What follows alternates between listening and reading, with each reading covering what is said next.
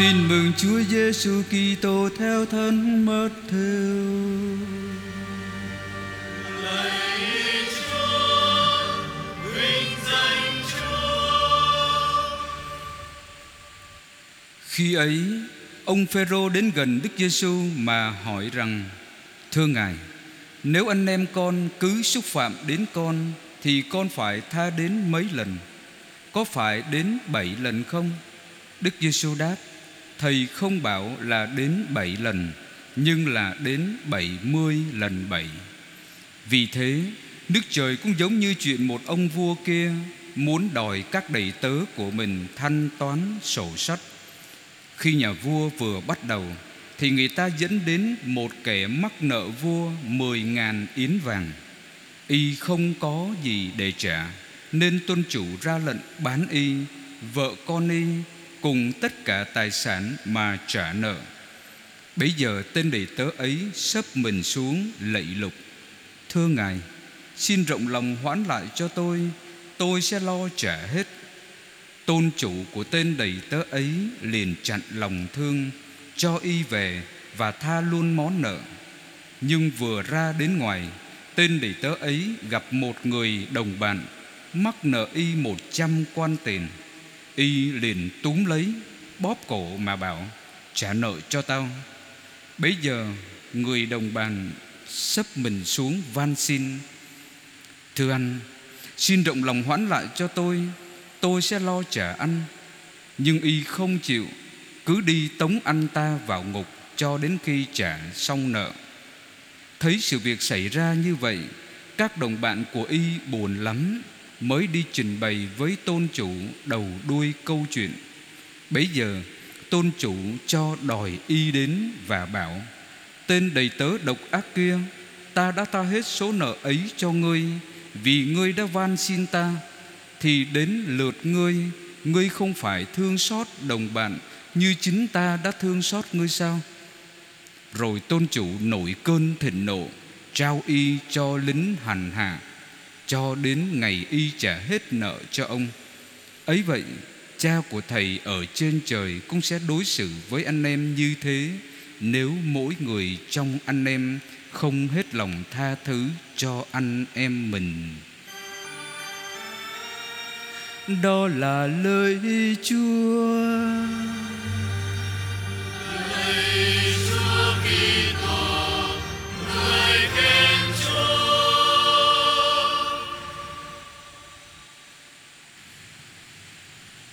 Thưa anh chị em, tôi xin chia sẻ với anh chị em bốn điểm trong phần phụ vụ lời Chúa của ngày Chủ nhật hai mươi bốn thường niên năm A.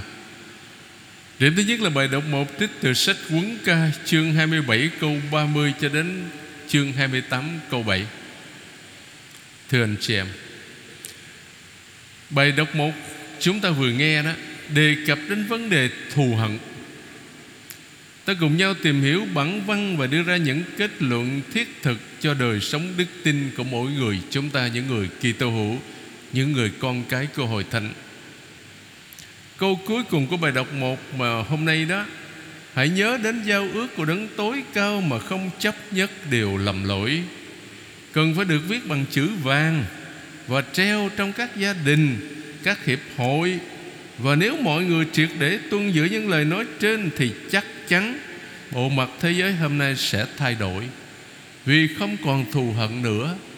Nhưng mà anh chị em biết rồi, chiến tranh vẫn còn, thù hận vẫn còn, khủng bố vẫn còn, biết bao nhiêu gia đình tan nát, biết bao nhiêu người vô tội ngã xuống, người lớn cũng như trẻ em đau khổ biết chừng nào. Và nếu quan sát kỹ đó thì chúng ta thấy cái câu đi trước cũng có cùng một nội dung: hãy nhớ đến các điều răn mà đừng oán hờn kẻ khác, và cần phải sống như sách Lê-vi đã dạy: ngươi phải yêu đồng loại như chính mình. Lê-vi chương mười chín câu mười bảy.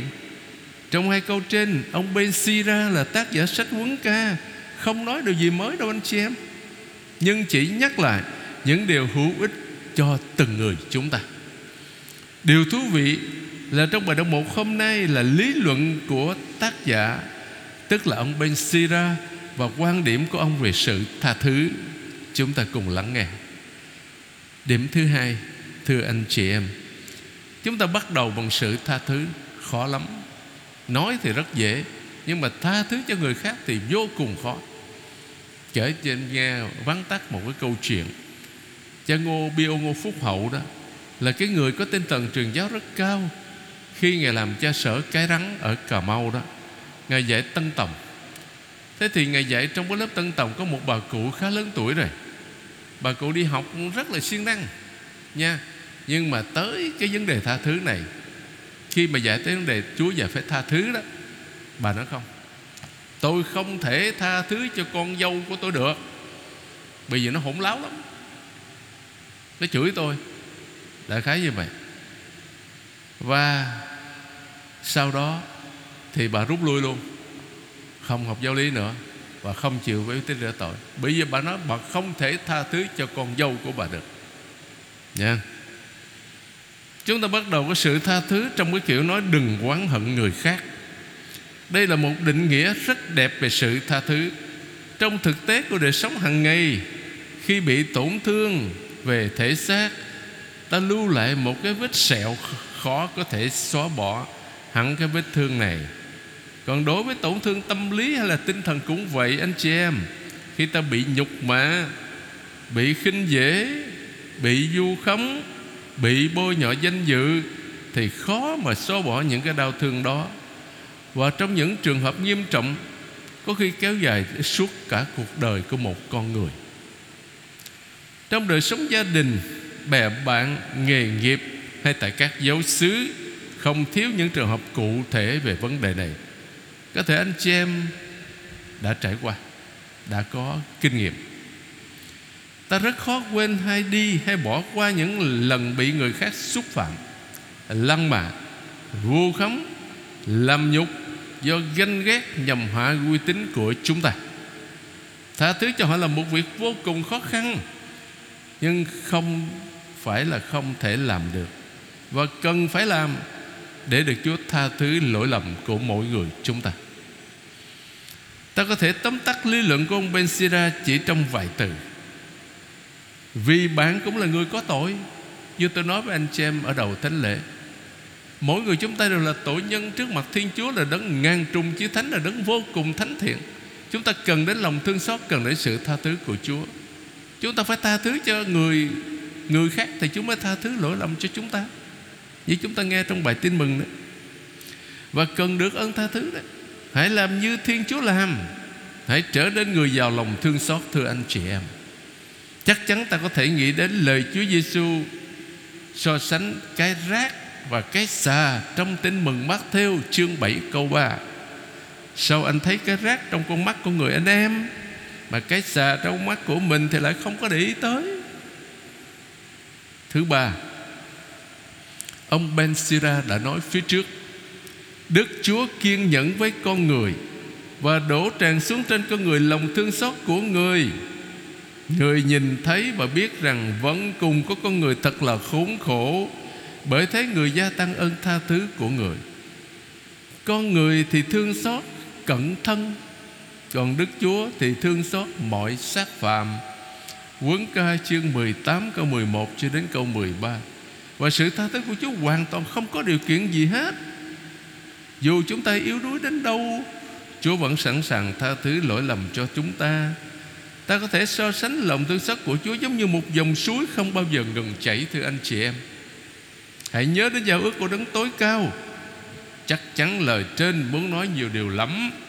Trước tiên, bạn hãy nhớ đến điều răn dạy tha thứ luôn được đề cập đến từng chữ trong luật của giao ước, nhưng đặc biệt là nhắc lại giao ước bất diệt mà Thiên Chúa dành cho dân người là dân Israel.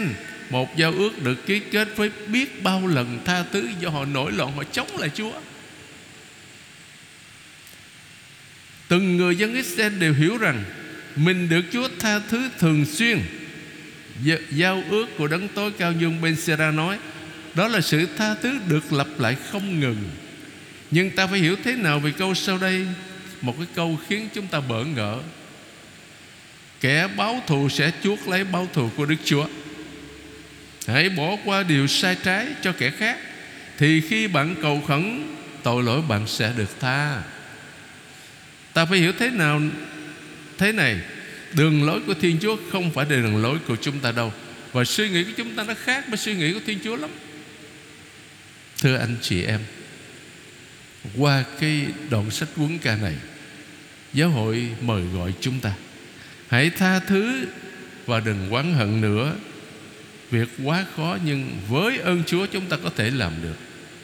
Khi mà chúng ta cứ để cái hận thù, cái ganh ghét ở trong lòng thì không bao giờ chúng ta được thanh thản hết anh chị em. Chúng ta thử nhìn lại xem, có khi chúng ta gặp cái điều gì đó nó buồn phiền lắm, người ta xúc phạm, người ta bôi nhọ, người ta nói hành, nói xấu, người ta vu khống đủ điều xấu xa hết. Nhưng mà nếu mình cứ giữ mãi cái hận thù, không bao giờ mình tìm được sự bình an trong tâm hồn hết, không bao giờ được thanh thản hết. Hãy tha thứ như Chúa đã dạy và Chúa đã làm gương cho chúng ta. Điểm thứ hai là đáp Thánh Vịnh một trăm lẻ hai đó. Thưa anh chị em, phụng vụ Chúa Nhật hôm nay đề nghị cho chúng ta có tám câu trong Thánh Vịnh một trăm lẻ hai. Thánh Vịnh rất dài mà một ca viên vừa hát, nhưng trong thực tế Thánh Vịnh một trăm lẻ hai có tới hai mươi hai câu lọc, tương ứng với hai mươi hai mẫu tự Do Thái gồm hai mươi hai chữ. Đây là một Thánh Vịnh tạ ơn vì giao ước, giao ước Sinai đó. Quá vậy, quá, quá vậy Andre Churaki, một nhà chú giải Kinh Thánh, gọi Thánh Vịnh một trăm lẻ hai là Kinh Tề Đế Um, nghĩa là Kinh tạ ơn của Thánh Kinh, một bài ca về lòng biết ơn vì biết bao ân lành Chúa đã ban cho dân Israel và ban cho chúng ta nữa. Bài đọc đề cao sự thánh thiện của Thiên Chúa với kết quả là tình yêu tha nhân. Những câu trích Thánh Vịnh một trăm lẻ hai hôm nay nói lên điều đó. Trong một đoạn một, tác giả Thánh Vịnh chúc tụng danh cực thánh của Chúa. Toàn thân tôi hãy chúc tụng thánh danh. Ba đoạn kế tiếp nhận ra sự thánh thiện của Chúa trong sự tha thứ vô bờ bến của người. Chúa tha cho ngươi muôn ngàn tội lỗi. Chúa là đấng từ bi nhân hậu, người chậm giận và giàu tình thương. Như thế tha thứ cho tha nhân là ta bắt chước cách xử sự của Chúa đối với con người chúng ta. Đó là thực hiện lời mời gọi của Chúa Giêsu. Anh em hãy nên hoàn thiện như Cha trên trời là đấng hoàn thiện. Thưa anh chị em, chúng ta bước sang điểm thứ ba, bài đọc hai. Trích từ thư Thánh Phôlô tông đồ gửi tín hữu Rôma chương mười bốn câu bảy cho đến câu chín. Anh chị em thấy hai câu ngắn thôi, ba câu thôi, nhưng mà được chú giải rất dài. Xin anh chị em chịu khó lắng nghe một chút nha. Thưa anh chị em, câu quan trọng của bài đọc hai hôm nay là câu dù sống dù chết chúng ta vẫn thuộc về Chúa. Không ai thấy chúng ta sống cho mình, cũng không ai chết cho mình hết. Hãy nói cách khác, chúng ta không phải là những cá nhân đơn độc trên thế gian này, nhưng chúng ta liên kết chặt chẽ với mọi người khác trong không gian và thời gian. Thánh Phôlô gọi đó là kế hoạch nhiệm mầu của Thiên Chúa. Kế hoạch đó là một nhân loại liên kết với nhau trở nên một trong Đức Giêsu Kitô. Một nhân loại liên kết như thế, một ngày nào đó ta có thể gọi là một người duy nhất, mà người đó ai chúng ta chúng ta cũng biết tên rồi, đó là Đức Giêsu Kitô Chúa chúng ta. Chặng thứ nhất của kế hoạch này đã được hoàn tất trong cái chết và sự phục sinh của Đức Kitô. Đó là ý nghĩa của câu cuối cùng. Đức Kitô đã chết và đã sống lại chính là để làm Chúa kẻ sống cũng như kẻ chết. Nhưng phần tiếp theo của kế hoạch cứu độ của Thiên Chúa tùy thuộc vào mỗi người chúng ta này anh chị em. Sự liên kết này không chấp nhận cũng không chịu đựng được sự chia rẽ, bất hòa. Chủ đề chính của Thánh Phôlô là anh em đừng tranh cãi với nhau về những chuyện phụ thuộc, không quan trọng, những cách thực hành khác nhau. Bởi vì thời Thánh Phôlô họ cãi nhau dữ dội lắm, những cái chuyện đó tào lao, như chúng ta vẫn thường nói những cái chuyện nhỏ thôi, mà cãi nhau kịch liệt giữa những người Kitô hữu gốc Do Thái và những người Kitô hữu gốc dân ngoại. Hai bên nó có những cái suy nghĩ khác nhau rồi thôi cãi nhau quá chừng luôn nha. Thánh Phôlô đưa ra một cái câu gây sốt là: bạn là ai mà dám xét đoán người nhà của kẻ khác? Rôma chương mười bốn câu bốn. Ở đây Thánh Phôlô muốn nói qua bí tích thánh tẩy đó, thì dù anh là ai, xuất thân như thế nào, dù là Do Thái hay dân ngoại, từ nay về sau anh được liên kết với Đức Kitô. tất cả những gì khác đều là thứ yếu hết. Tất cả anh em đều thuộc về Đức Kitô, anh em là người phục vụ Đức Kitô. Vì thế anh em đừng có xét đoán nhau. Chỉ có người chủ mới có quyền xét đoán mà thôi. Bạn là ai mà dám xét đoán người nhà của kẻ khác? Thứ hai, vào thời Thánh Phaolô, sự khác biệt thể hiện rõ nhất trong cái việc mà sử dụng các thực phẩm đó, trong vấn đề ăn uống đó anh chị em. Những Kitô hữu gốc Do Thái tuân giữ rất là nghiêm ngặt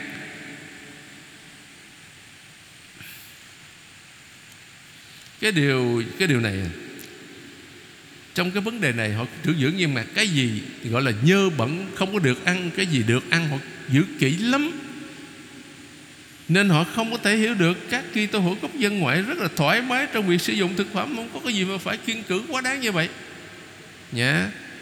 Do đó hai bên có những tranh cãi với nhau về vấn đề này, khiến Thánh Phaolô phải lên tiếng: anh em hãy đón nhận người yếu đức tin và đừng tranh luận với họ.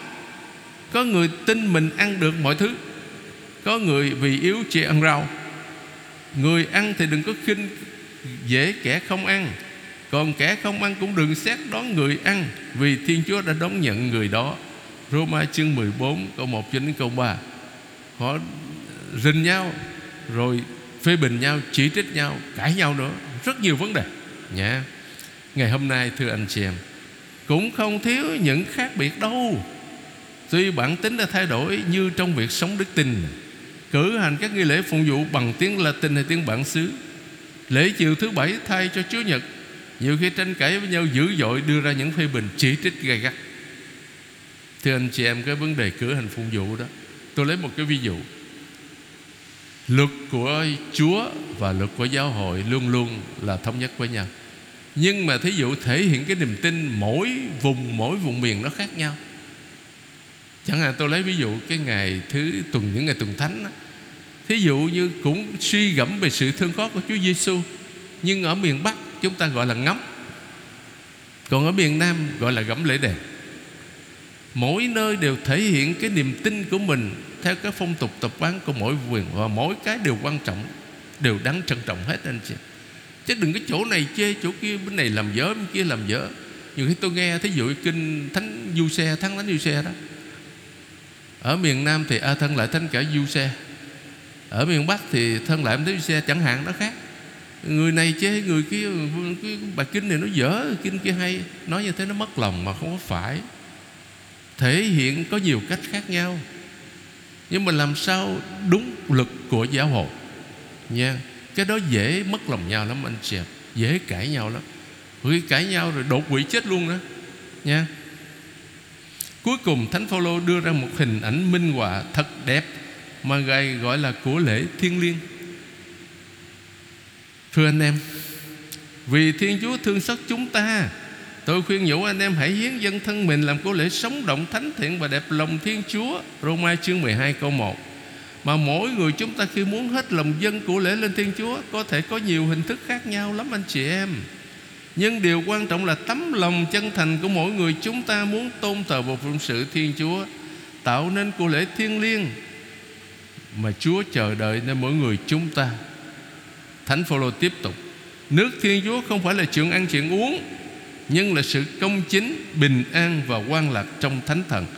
Vậy chúng ta hãy theo đuổi những gì đem lại bình an và xây dựng cho nhau, chứ không phải cãi nhau, không phải chỉ trích nhau, không phải nói hành nói xấu nhau, không phải vu khống nhau.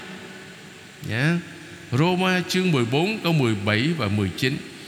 Thánh Phaolô còn tiếp tục: anh em đừng có mắc nợ gì ai ngoài món nợ tương thân tương ái, vì ai yêu người thì đã chu toàn lề luật. Roma chương mười ba câu tám. Thương mến nhau với tình huynh đệ, coi người khác trọng hơn mình là điều mà Thánh Phaolô khuyên nhủ mỗi người chúng ta. Roma chương mười hai câu mười. Thưa anh chị em, sau hai mươi thế kỷ rồi, lời khuyên của Thánh Phaolô vẫn luôn có tính thời sự. Và cuối cùng, đó là bài tin mừng Mát-thêu chương mười tám câu hai mươi mốt cho đến ba mươi lăm. Thưa anh chị em, trong bài tin mừng hôm nay, Thánh Phêrô muốn biết phải xử trí ra sao khi chính mình bị người khác xúc phạm đây. Các rabbi thời xưa bảo ta có thể tha đến ba lần. Ông Phêrô đưa ra con số bảy vốn được coi là tượng trưng cho sự hoàn hảo, nhưng Chúa Giêsu lại vượt hẳn mọi mức độ trong chuyện này. Tha thứ không giới hạn, không có điều kiện nào hết. Bởi vì lý do để tha thứ không nằm ở nơi người có lỗi biết hối hận, cũng không ở nơi kẻ bị xúc phạm quảng đại và nhân đức, nhưng ở tình thương của Chúa, như thấy trong dụ ngôn mà chúng ta vừa nghe trong bài tin mừng. Thưa anh chị em, mỗi nén vàng, yến vàng thời xưa đó là sáu ngàn quan pháp đó, có sáu ngàn quan tượng trưng cho sáu ngàn ngày công. Mười ngàn nén là con số rất nhiều so với một trăm quan là một trăm ngày công. Chúa Giêsu cố ý làm nổi bật sự khác biệt giữa hai món nợ và hai thái độ để cho thấy lòng nhân từ quảng đại của Thiên Chúa và sự vô lý của lòng dạ con người khi không sẵn sàng tha thứ cho kẻ khác. Điều cần lưu ý là trong dụ ngôn này, lý do thúc đẩy ta tha thứ cho anh em mình chính là tình thương hải hào của Thiên Chúa đối với chúng ta, chứ không phải vì anh em biết điều mà xin lỗi chúng ta đâu, cũng chẳng phải vì chúng ta cao thượng hay nhân đức mà không chấp nhận lỗi của họ. Thưa anh chị em, hãy tha thứ để được thứ tha, vì trước mặt Thiên Chúa là đấng ngàn trùng chí thánh, là đấng vô cùng thánh thiện. Tất cả chúng ta đều là tội nhân hết, và nói như thánh Phôlô tông đồ đó, mang lấy thân phận tội lỗi con cháu Adam. Chúng ta rất dễ phạm tội và khó làm việc lành. Đó là kinh nghiệm của Ngài đó. Bởi vì thế chúng ta cần đến lòng thương xót, cần đến sự tha thứ của Thiên Chúa là Cha nhân hậu từ bi. Lạy Thiên Chúa, xin lấy lòng nhân hậu xót thương con, mở lượng hải hà xóa tội con đã phạm. Xin rửa con sạch hết lỗi lầm, tội lỗi con xin Ngài thanh tẩy. Trong đời sống đức tin thường ngày, chúng ta có sẵn sàng tha thứ cho người khác như Chúa đã dạy và làm gương cho chúng ta không?